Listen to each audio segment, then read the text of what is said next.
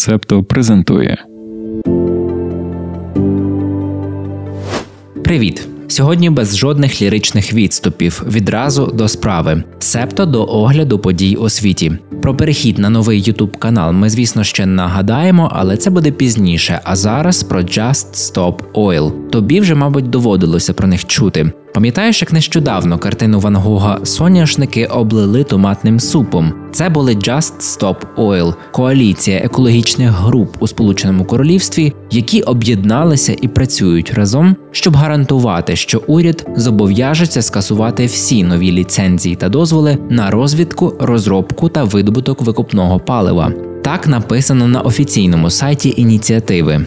Методи роботи Just Stop Oil передбачають громадянський опір та прямі дії. Ініціатива є доволі молодою. Її запустили 14 лютого цього року. Що активісти та активістки встигли зробити, окрім нещодавніх акцій у музеях? 13 березня зірвали 75-ту церемонію вручення кінопремії Британської кіноакадемії Бафта. Ми пропустили цю подію, оскільки тоді ну зовсім не до світових новин було. У червні британський уряд переглянув енергетичну стратегію країни, а комітет зі зміни клімату заявив, що країна не може досягти нульового викиду вуглецю до 2050 року. У вересні скасували мораторій на видобуток сланцевого газу і поновили видачі ліцензії на добування нафти і газу. Після таких рішень дії Just Stop Oil набули ще більш яскравого характеру. Були спроби зірвати футбольні матчі. У найбільш резонансній події активіст зупинив гру Ньюкасл Евертон, адже вибіг на поле і прив'язав себе тросом до стійки воріт за шию. 26 серпня група заблокувала сім автозаправних станцій у центрі Лондона та пошкодила насоси. У жовтні вони розпочали багатомісячну акцію протесту у Лондоні. Протягом останніх двох тижнів блокували дороги та мости. 125 осіб за цей час заарештували. Читаючи в новинах про акції від Just Stop Oil, звісно, важко залишатися байдужими. У нас склалося своє дуже суб'єктивне враження від діяльності цих активістів та активісток. Цілком можливо, ми помиляємося, але поділимося своєю думкою і чекаємо у коментарях на твою.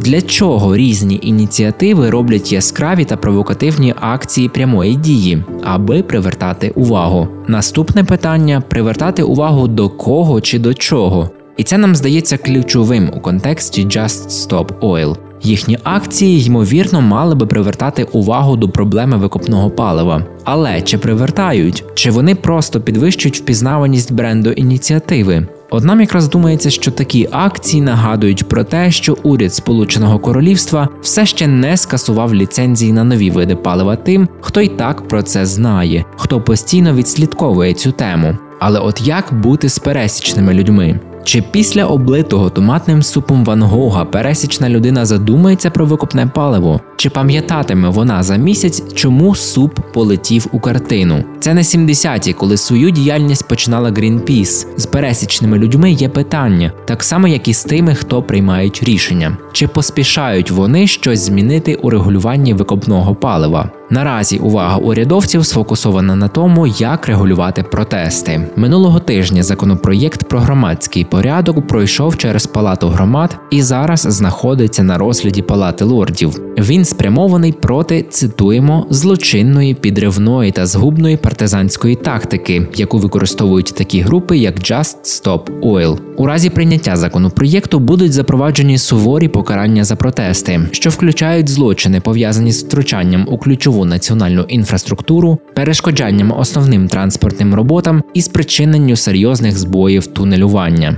Правозахисна організація Ліберті цього тижня провела брифінг, на якому охарактеризувала законопроєкт про громадський порядок як приголомшливу атаку на право на протест. До речі, ми почали роботу над серією відеороликів. Один з них буде стосуватися якраз права на протест та мирні зібрання. Живемо в непевний час, але все ж сподіваємося, що реалізуємо наші плани повною мірою. Підписуйтесь, лайкайте, залишайте зірочки та коментуйте. Давай повернемося до Just Stop Oil. Звідки гроші? Згідно з їхнім веб-сайтом, більша частина фінансування надходить від Climate Emergency Fund, благодійної організації в Лос-Анджелесі, яка також фінансувала старіші екогрупи Extinction Rebellion і Insulate Britain. Ми не бачимо на офіційному сайті жодних фінансових звітів. Можливо, ініціатива чекає закінчення року, і звіт буде річним. А можливо, не те, щоб ми вірили в теорії змови, але ініціатива народжується у лютому 2022 року. Чому? Фінансових звітів немає. Чи не дивно? У нас є ще одне питання вже не про Just Stop Oil, але дотичне. Чому Грета Тунберг мовчить про війну в Україні та російські воєнні злочини, зокрема злочини проти довкілля?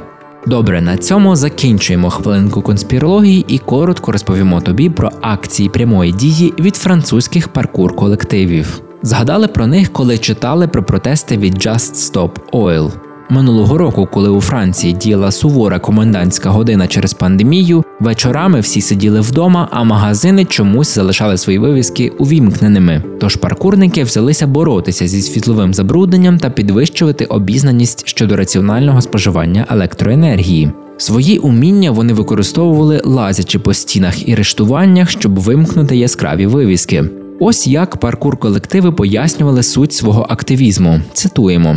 Вимикання вивісок є символічним закликом до більших зусиль, які повинні докладати компанії. Очевидно, що ми не можемо вимкнути все світло в Парижі, але ми сподіваємося показати, як навіть маленькі дії можуть змінити ситуацію. Кінець цитати.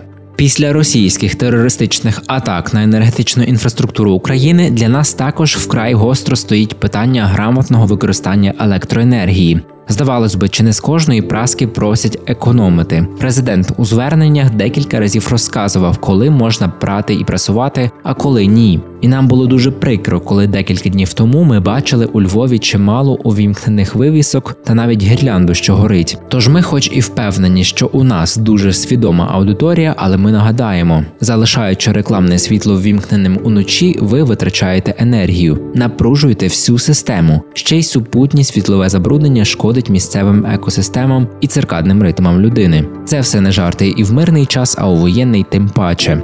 Повертаючись до Франції, там ще з 2013 року діє закон, який зобов'язує магазини та офісні центри вимикати свої вивіски через годину після того, як їхній останній співробітник залишає будівлю. Порушення закону карається штрафом у 750 євро.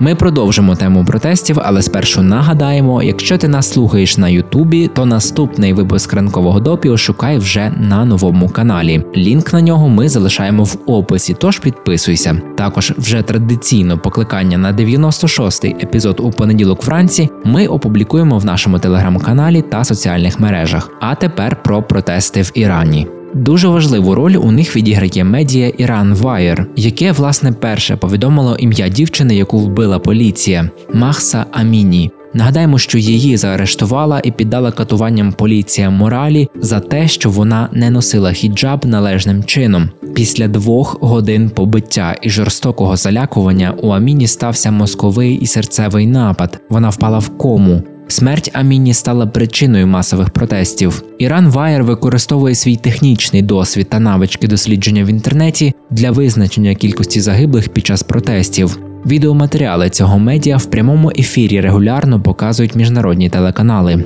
Іран Вайер створили мережу зі звичайних громадян, які допомагають розповсюджувати новини, які привертають увагу всього світу до протестів. Особливий фокус на поширення історії, як от смерть Аміні чи покарання іранської альпіністки Ельнас Рекабі за участь у змаганнях без хіджабу.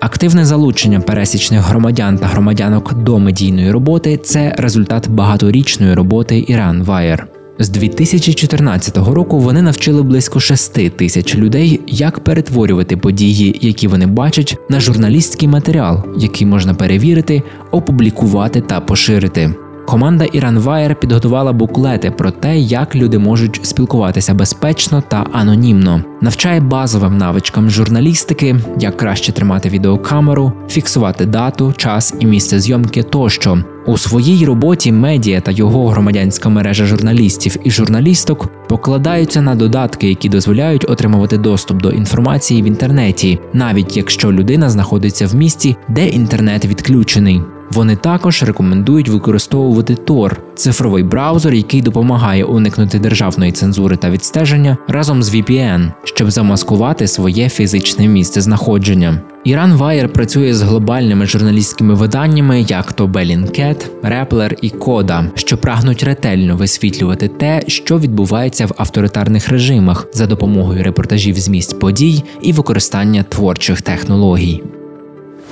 Стіки до ранкової кави про події стисло. Норвезька поліція у понеділок заарештувала підозрюваного російського шпигуна в арктичному місті Тромсе. Чоловік працював в університеті Тромсе та видавав себе за громадянина Бразилії, але поліція вважає, що він насправді росіянин.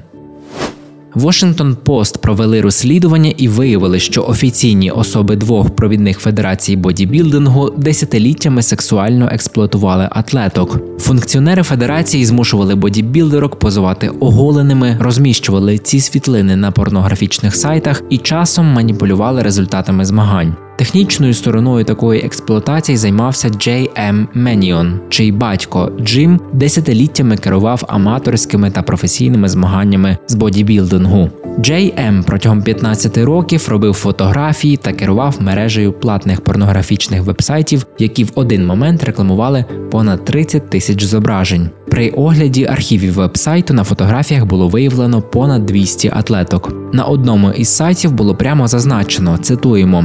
Ваші улюблені фітнес-спортсменки голі. Кінець цитати. Розслідування The Washington Post виявило систематичну експлуатацію спортсменок, які часто стають уразливими через екстремальні дієти та тренування, відсутність фінансової стабільності та прагнення до перемоги. Деякі потерпілі вважають, що їхні результати залежали від їхнього бажання позувати для еротичних фотографій або догоджати провідним суддям, промоутерам і менеджерам спорту, майже всі з яких чоловіки.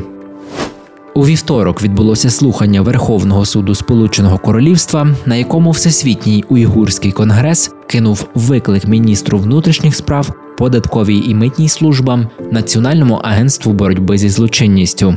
Організація стверджує, що урядові установи порушили закон, не розслідуючи імпорт бавовняних виробів, виготовлених робітниками уйгурами, які підлягають ув'язненню та примусовій праці в Китаї. Сторона відповідачів у письмових аргументах заявила, що уряд вважає жахливим поводження Китаю з уйгурами та іншими меншинами в Сіньцзяні, але водночас немає достатньо матеріалу для кримінального розслідування імпорту бавовни. Хоча ця позиція може змінитися у випадку нової інформації. Судове засідання мало закінчитися цього тижня, а от вирок буде оголошено пізніше. Ріші Сунак після зустрічі з королем Чарльзом III офіційно став прем'єр-міністром Сполученого Королівства. Він обіцяв підтримувати Україну і прилетіти до Києва. Пише BBC. А ми обіцяємо, що в наступному випуску більше розповімо про пана Сунака. Випуск імені Ліз Трас був, то і про нового главу уряду нашого стратегічного партнера треба розповісти спокійних днів та ночей. Бережи себе та своїх. Якщо все буде добре, то понеділковий ранок ти розпочнеш із Дариною. Почуємося. Ви прослухали подкаст Ранкове допіо. Шукайте септо в соцмережах, діліться враженнями та розповідайте іншим.